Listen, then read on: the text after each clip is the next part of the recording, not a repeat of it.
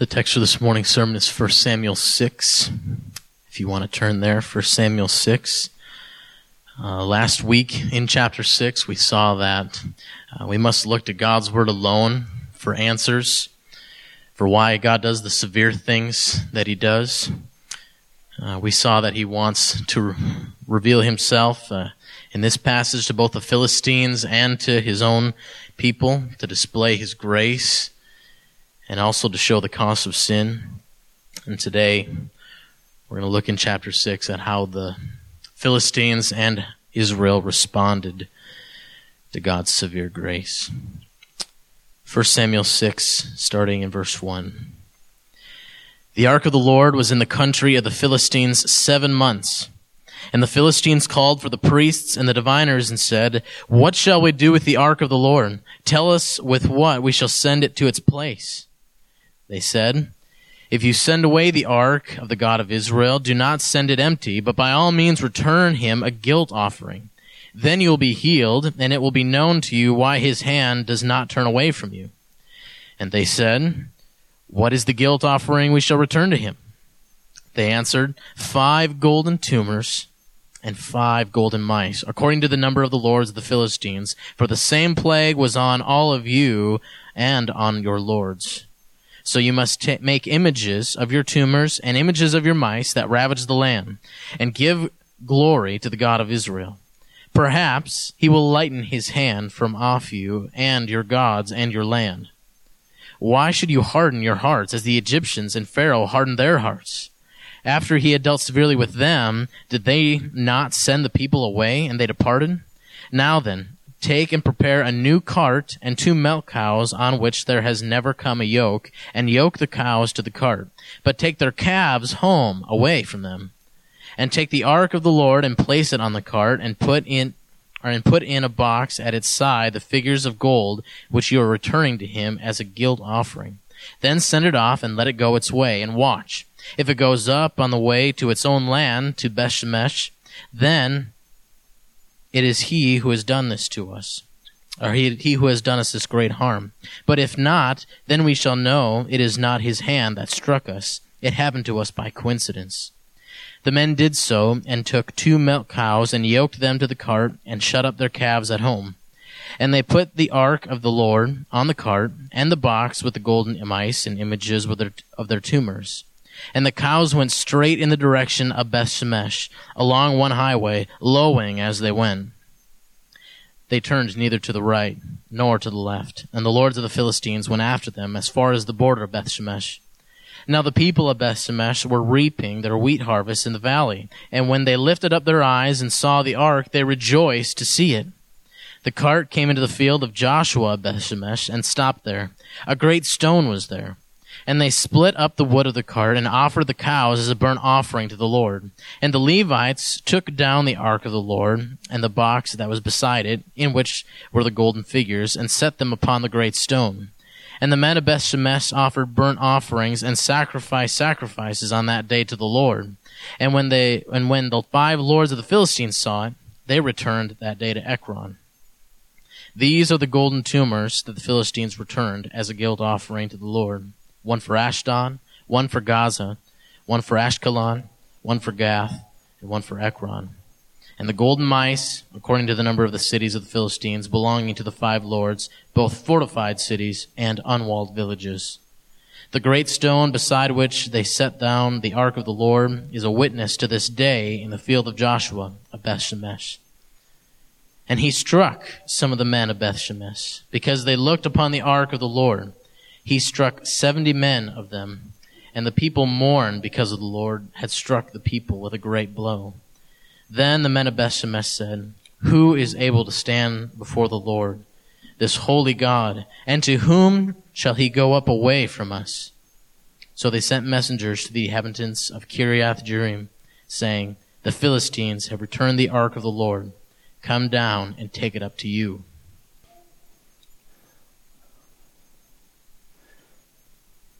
In a moment here we'll pray, but I just want to say to you guys, uh, as we're singing these songs, it's kind of a bummer to me that our pews are kind of one right in front of the other. because we're singing words about our salvation. We can't see each other's faces. The Bible tells us we're supposed to sing to each other as we glorify God. And I'm a deer hunter. I like bow hunting. But there's nothing I like more than having a friend in the tree with me that after success to be able to share that experience and celebrate. And so I just say that if we ever got, if I ever got to design a church, we'd be singing to each other as we're praising God for, for our great salvation. I just kind of want to turn around. I feel like it'd be weird, but I just want to watch you guys sing. so let's uh, go to the Lord in prayer. Uh, Father, as we come to your word, we uh, stand in awe. We understand the question that the Israel people have. Who could stand before this holy God?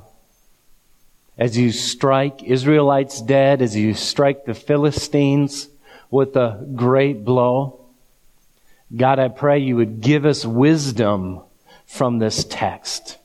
Lord, I pray that you would help us know how to walk through our difficult circumstances, how to interpret them wisely, what we ought to learn from them, how we ought to draw near to you. God, I pray uh, you would help me this morning, bring glory and honor to your name. And Lord, I pray that your word would feed the sheep with the grace of your word. Lord, I pray this in Jesus' name. Amen.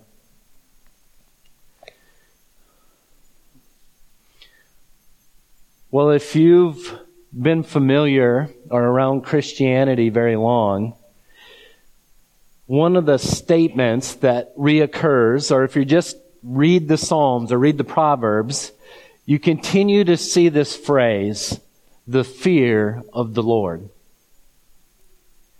And as you hear that, I wonder if you have a good feeling or a bad feeling as you hear that phrase, the fear of the Lord.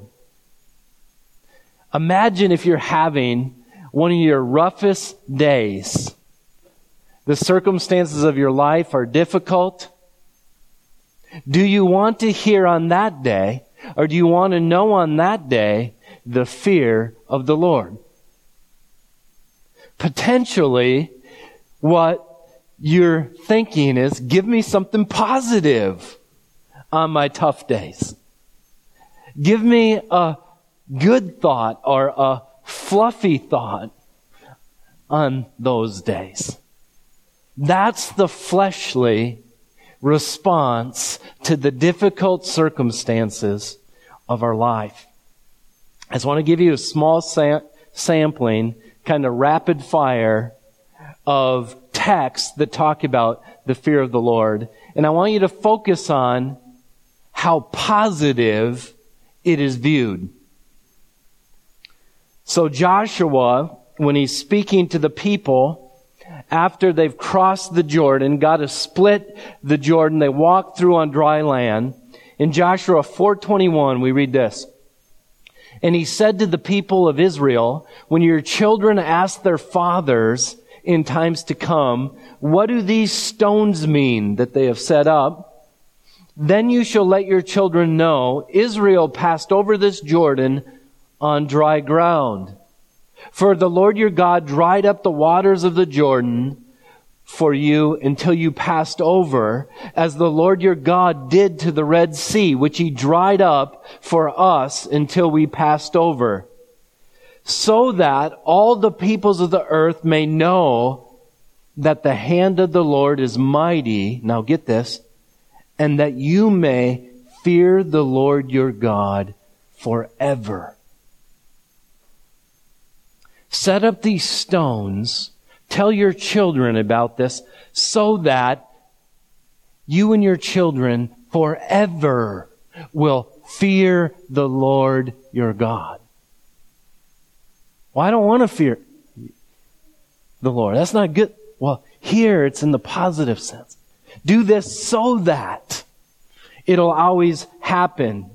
Isaiah 33 verses 5 and 6, prophesying of Jesus Christ. Listen to this. The Lord is exalted. He dwells on high. He will fill Zion with justice and righteousness. And he'll be the stability of your times, abundance of salvation, wisdom and knowledge. The fear of the Lord is Zion's treasure. I'm sorry, that wasn't the one on Christ. But in this text it says, the fear of the Lord is Zion's treasure. Have you ever thought about the fear of the Lord as your treasure? And then in Isaiah 11 verses 1 and 3, this is the one that speaks of Christ. There shall come forth from the shoot, or come forth a shoot from the stump of Jesse, and a branch from his root shall bear fruit. This is speaking of Christ. And the Spirit of the Lord shall rest upon him, the Spirit of wisdom and understanding, the Spirit of counsel and might, the Spirit of knowledge and the fear of the Lord. And get this, and his delight shall be in the fear of the Lord. So this promised one is going to have knowledge in the fear of the Lord. In fact, his delight is in the fear of the Lord. Treasure, delight. Psalm 36, 1. Transgression speaks to the wicked deep in his heart. There is no fear of God before his eyes. A man who's being deceived deep down in his heart has no fear of God, which would be a good thing. Psalm 111:10 The fear of the Lord is the beginning of wisdom. All who practice it have good understanding. It's the beginning of wisdom. Proverbs 8:13 The fear of the Lord is hatred of evil. Is that a good thing? Proverbs 19:23 The fear of the Lord leads to life. Whoever has it rests satisfied. Isn't that amazing? Let me read that again.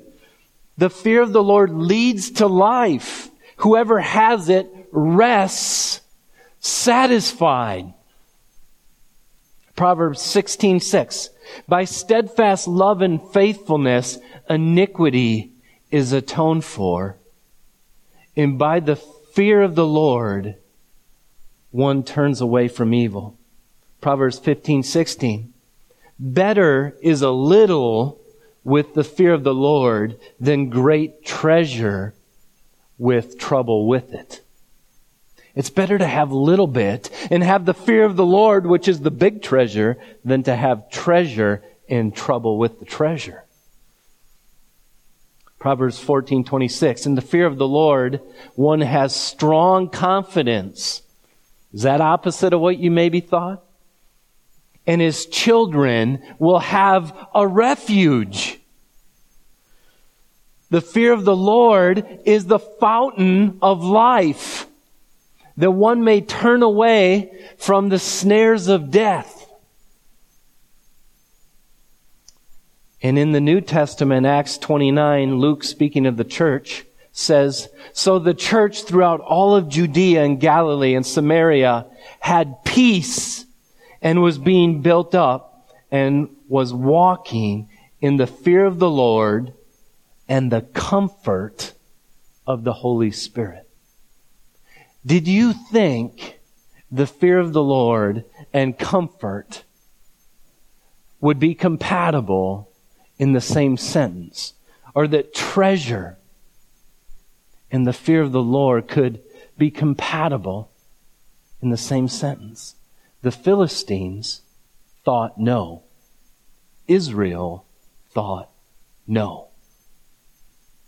And we're going to see that this morning in this text as we consider the responses of the Philistines who've been struck with tumors and have been, uh, there's been many deaths as a result of the ark being in their presence and Yahweh striking them dead. And as we see the response of Israel when 70 men are killed in their midst. And my prayer is we will learn the lesson they didn't learn. And so here's my challenge. In the midst of painful circumstances, you must draw near to God in the fear of the Lord. All right? And point one is this draw near to the Lord who is sovereign over all painful circumstances rather than seeking comfort merely in changing them. That's the natural fleshly response. Get me out of difficult circumstances. But my challenge is draw near to the God who's sovereign over your difficult circumstances. There's benefit. There's refuge. There's life there. So let's look at our text. Let's remember what's going on, what Scott just read. So, you guys know, just heard the story. As the Philistines celebrate in victory and bring the ark before in Dagon's house, bring the ark of the Lord, which represents the presence of Yahweh. They feel like they've defeated Yahweh. They're going to have the ark bow down to Dagon. Dagon, as you know, tips over. His arms are cut off. His head falls off. They begin to get struck with tumors. They're dying. And the people are trying to figure out how do we get rid of this ark? What do we do? They go to the diviners and they say, what do we do with this ark?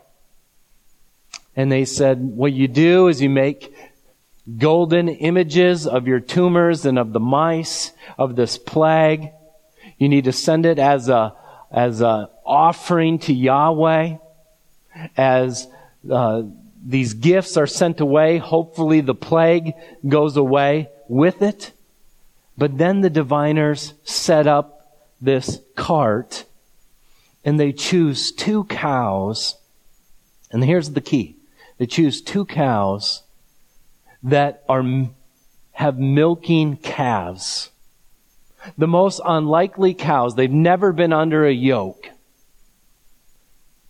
And they want to find out, did Yahweh really do this to us? See, they're trying to figure out the, what's, what's bringing about their difficult circumstances. They're asking questions. And so they put the most unlikely scenario in place and they send off the ark. And we read in verse 12, now the cows went straight on the road in the direction of Beth Shemesh. They went along the same highway, lowing as they went. They did not turn from the right or to the left. And God was saying, It's me. Who you're starting to figure out, or what you're starting to figure out about me, it's me. It's Yahweh. I'm stronger than Dagon. I don't need Israel to fight for me. I'm a God who has no needs. And as one commentator put it, this was Yahweh's cow revelation to the Philistines. He says, perhaps we could say God spoke in a clear, low voice. And I laughed when I read that. And God tells the Philistines, it was me. And the five kings went and watched that ark make it all the way to Beth Shemesh. And then, evidently, they go home and everything is okay. and they don't bow down to worship Yahweh. They don't seek God, the true God, the God unlike other gods, as you read on in 1st and 2nd Samuel. They continue to fight against Israel. And they did what you and I often do. Change my circumstances now. And they were no wiser in them. You see, God was showing them grace as He's striking them dead and as they have these tumors. God is showing them, you don't know who I am or what I'm like. And He's showing them that He's a holy God, worthy to be feared. And what they want to do is get rid of him. He says, It's me.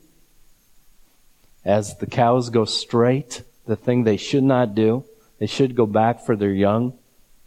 But in total comfort, as they low on the way, God says, This is who I am. And they miss the grace of God in it.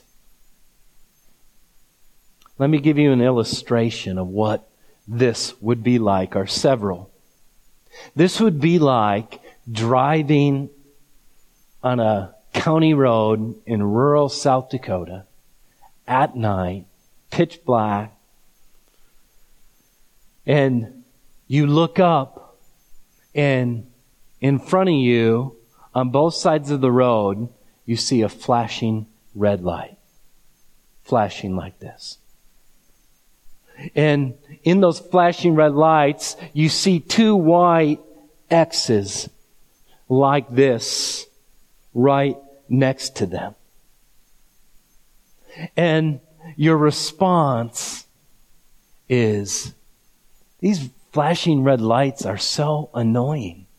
So you take your sun visor and you put your sun visor down so you don't have to be bothered by the flashing red lights.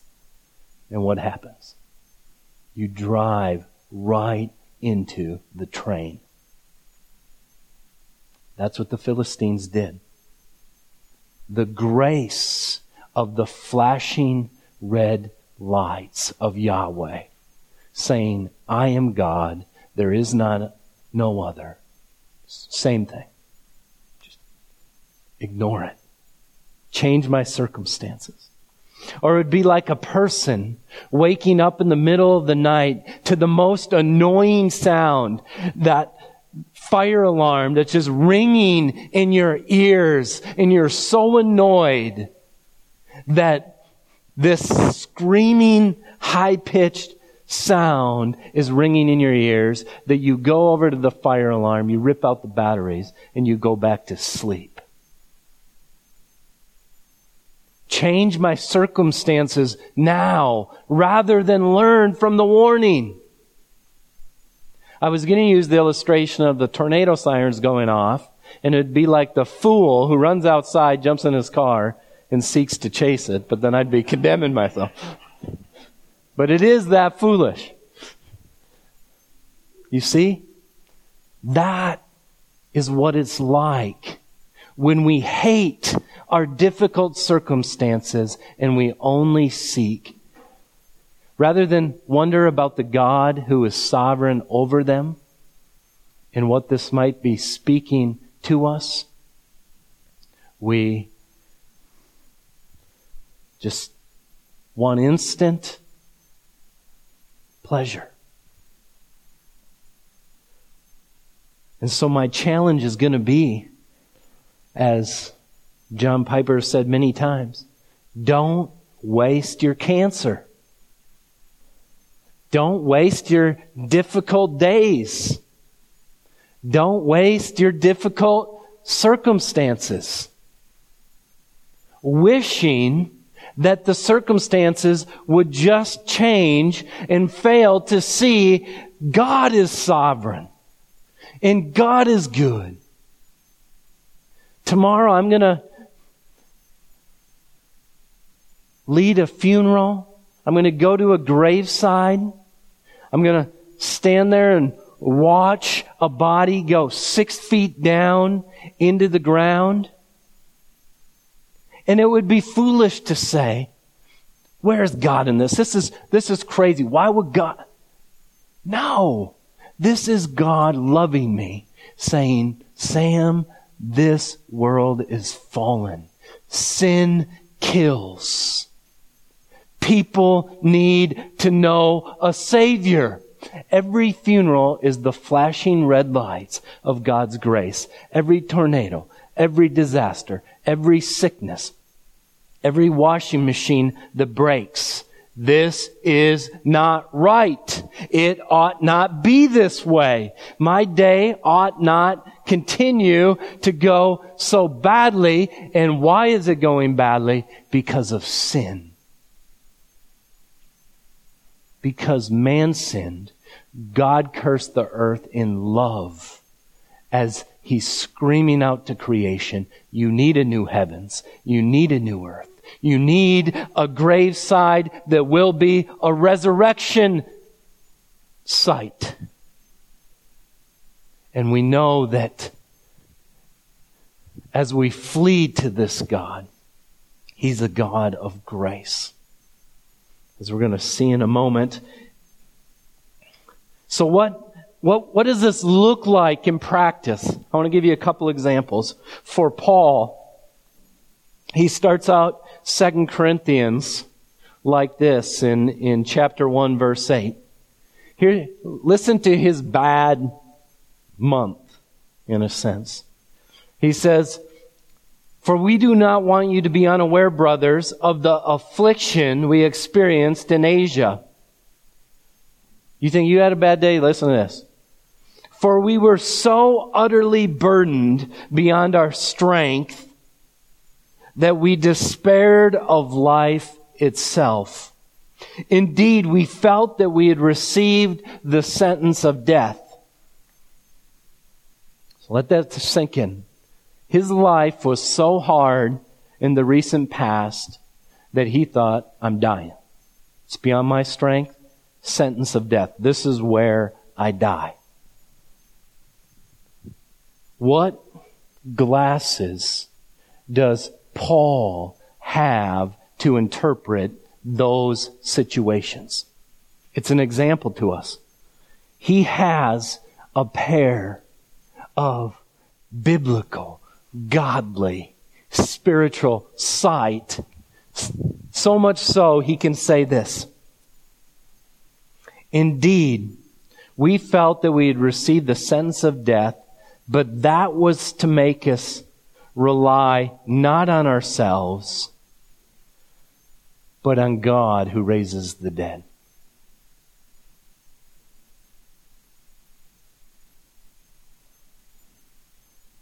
He says it's to draw me to God. And then he says, He delivered us from such deadly peril, and He'll, and He will deliver us. On Him we have set our hope that He'll deliver us again. And then He says, You also must help us by prayer. Why would He say that? You also must help us. I just suffered. I thought I was going to die. God delivered us. You also must help us by prayer. Here's his reason. So that many will give thanks on our behalf for the blessing granted us through the prayers of many. this is amazing. He says, my difficult circumstances are happen to make me rely not on myself, but on God. And by the way, pray for us in difficult circumstances so that when God delivers us, people will praise God that their prayers were answered. That's a positive outlook on the difficult circumstances of your life. And it's not crazy. It's the logical response to difficult circumstances beyond what we've maybe experienced, even. Some of you know it. You know what it means to despair of life itself. And if Paul's right, even in those moments, it's saying, You're my only hope. You're my only salvation. I don't want to drive you away because you're my only hope. Philistines drove Yahweh away.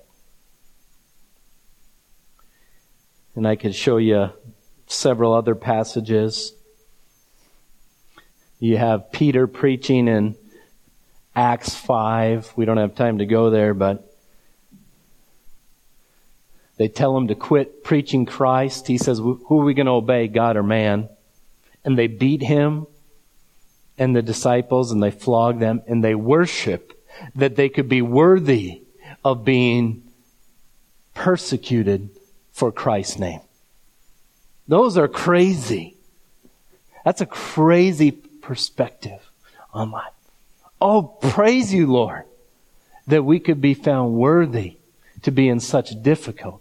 Because I could see myself there. Lord, you want me to follow you? You realize how hard this has been? Everywhere I go, they beat me up. They're yelling at me. It's so difficult. It's so. I want to see, I want to have this faith on my worst days, on my just monotonous bad days. I want to fear the Lord, learn. I just want to go through this paradigm. Why am I having a bad day? Sin. What do I deserve in sin? Hell. What am I getting right now? Not hell.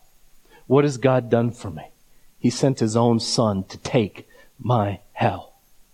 How's my bad day looking now? You know? That's seeing the God beyond the circumstances, praising him for the warning signs to say, oh yeah, we need God. He's our only hope. And then we get to Israel and their response. In verse 19, we see that Yahweh struck some of the men of Bethshemesh because they looked upon the ark of the Lord. He struck 70 men of them, and the people mourned because the, because the Lord had struck the people with a great blow. And in verse 20, they ask a wonderful question. The right question. Then the men of Bethshemesh said, who is able to stand before this holy God? As they recognize we, Israel, are being put to death because He's holy and we're offending His holiness. Well, who can stand before Him then? It's a great question that all of us should ask. How are you going to stand before the holy God of the universe? Every person should ask that question. Every person who sees the pain and suffering in the world should say, How is this ever going to be changed? And so they ask a good question, but then they do the same thing the Philistines do, because their second question is this And to whom shall he go up away from us? It's one of the saddest statements you could ever have. Because in the midst of utter fear and hopelessness, they want their Creator and the only one who can save them to leave. Why? So that their circumstances can go back to normal. See, that's the way we think in our flesh. Immediate change right now, we don't think, what is this teaching me about God who is sovereign over the 70 men who are killed, over the ones being killed in Philistine, over the tornadoes? We need to ask the right question, but not do what they did. Because if God is God, then where's our help come from? Our help comes from the Lord.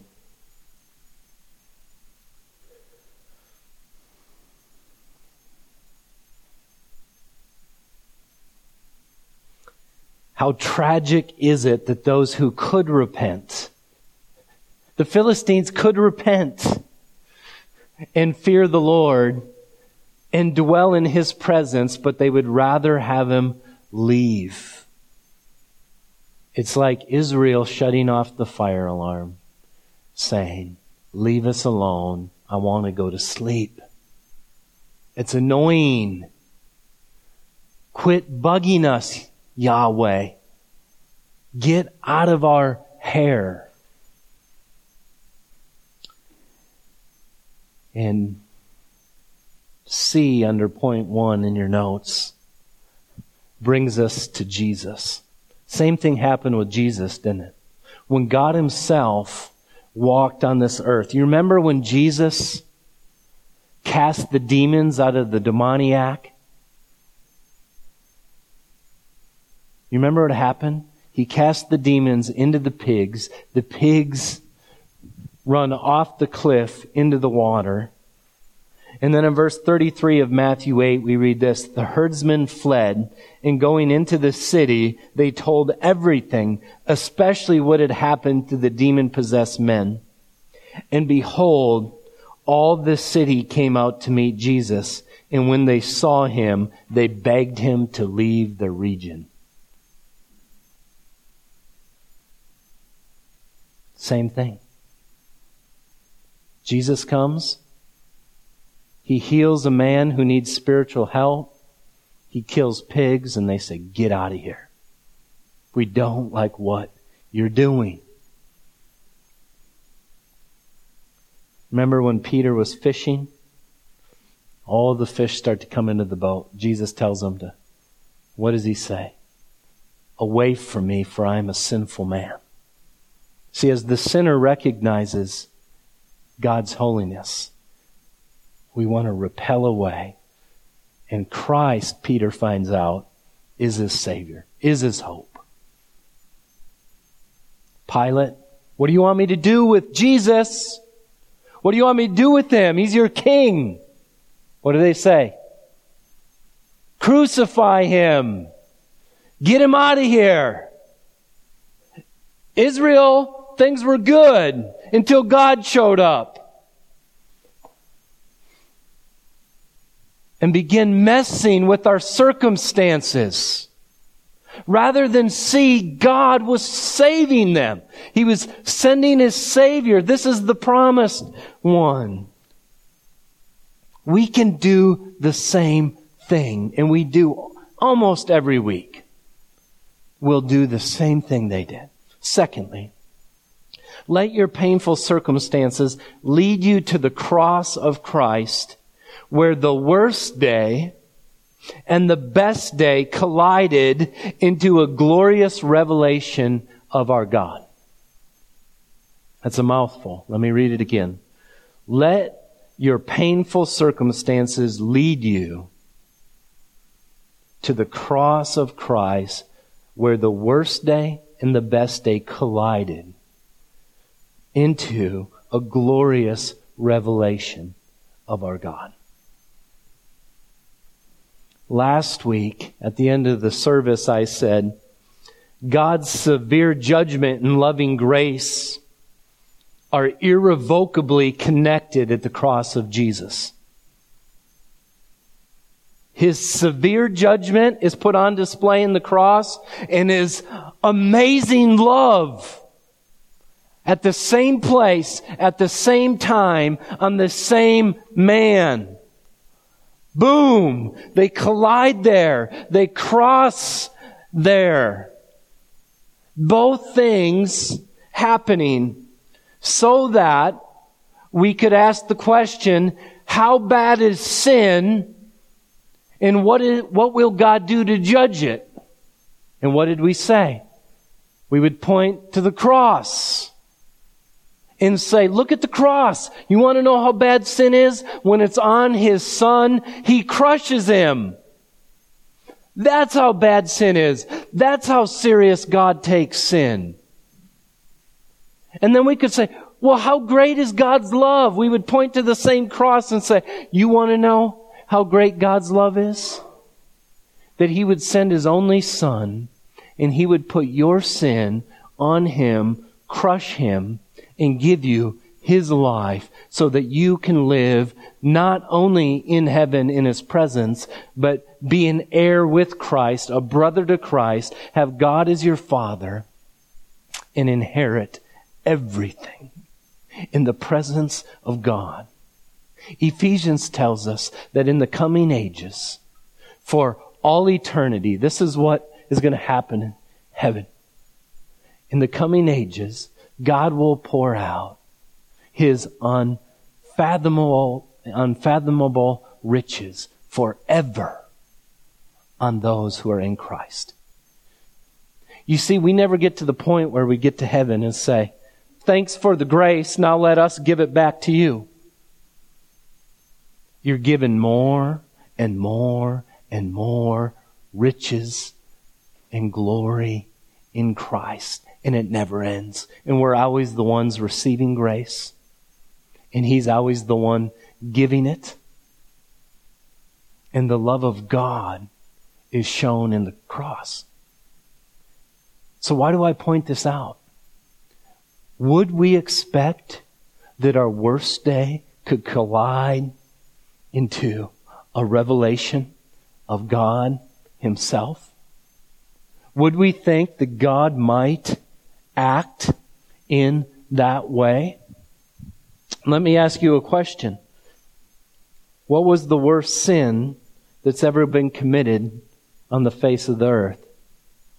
Would it not be the killing of God's own Son unjustly, false trial, wicked men calling for a murderer rather than him? Is this the not the most wicked act? Well, now get this. Acts 4:27 says, "For truly in this city were gathered together against your holy servant Jesus, whom you anointed, both Herod and Pontius Pilate, along with the Gentiles and the people of Israel, to do whatever your hand and your plan had predestined to take place. Pontius Pilate, Herod, the people, the Jews, the Gentiles, they're all gathering to do what God's predestined plan had ordained to happen. The worst day on the face of the earth was predestined by God. Acts 2.22 says the same thing. Men of Israel, hear these words. Jesus of Nazareth, a man attested to you by God with mighty works and wonders and signs that God did through him in your midst, as you yourself know. This Jesus, delivered up according to the definite plan and foreknowledge of God, you crucified and killed by the hands of lawless men. But God raised him up, loosening the pangs of death because it was not possible for him to be held by it. See, God predestines the worst day to be the best day. That the worst sin brings about the greatest grace there could ever be. And if that's true, why do you and I think that our difficult circumstances are different than that? That God might be working the sweetest fellowship, revealing himself in the most vivid way on the days that aren't going as planned. If he does it on the best day and the worst day, he probably does it on the other days as well. And most of us have experienced that. Christ becomes sweet when we fall down and we have no more hope. Can't stand up anymore. We need a Savior. And we fall in His arms. He is our only hope. And so they ask the question, who can stand before the Lord, this holy God? Here's what Peter said in 1 Peter 3:18. For Christ suffered once for sins, the righteous for the unrighteous, that he might bring us to God, being put to death in the flesh, but made alive in the spirit. Jesus died so that he can grab sinners and bring them to God. Who can stand before this holy God? He who has clean hands and a pure heart. Jesus is the one who has clean hands and a pure heart. And in Christ, He can do the unthinkable. He can bring you into the very presence of God so that this holy God that's scary, that makes us blush at His holiness, we can, li- we can come to it and experience the glory of it. The fear of the Lord doesn't go away. He just gets to be our dad and remain big and God. Isn't that awesome? Study the universe, how big it is. That's the one who spoke it that you get to live in the presence of. That is terrifying and that is awesome. And he's our daddy and I still fear him. He's God. He's my savior in Christ. Listen how Jude ends. I love this. Now to him who is able to keep you from stumbling and to present you blameless before the presence of his glory with great joy. I don't know if you got that. Let me read it again. Now to him, now picture sinful Sam Ellison worse than you can ever imagine. What if you knew every private thought I ever had? This sinful, wicked man. The Bible says, now to him who is able, that is a strong man. Now to him who is able to keep you, Sam, from stumbling and present you blameless before the presence of glory, before the presence of his glory. I love this. With great joy. Jesus doesn't drag me there saying, you dirty, rotten sinner, I'll bring you to my Father. With great joy, Jesus puts his righteousness, his perfect life around my shoulders and says, you'll stand. Come here. You'll stand. I'm your Savior. Father, my prayer is that we would ponder the question Israel asked Who can stand before you? Your holiness. Lord, I thank you that your word makes so clear that salvation comes from you. That to drive you away in the midst of suffering would be foolish.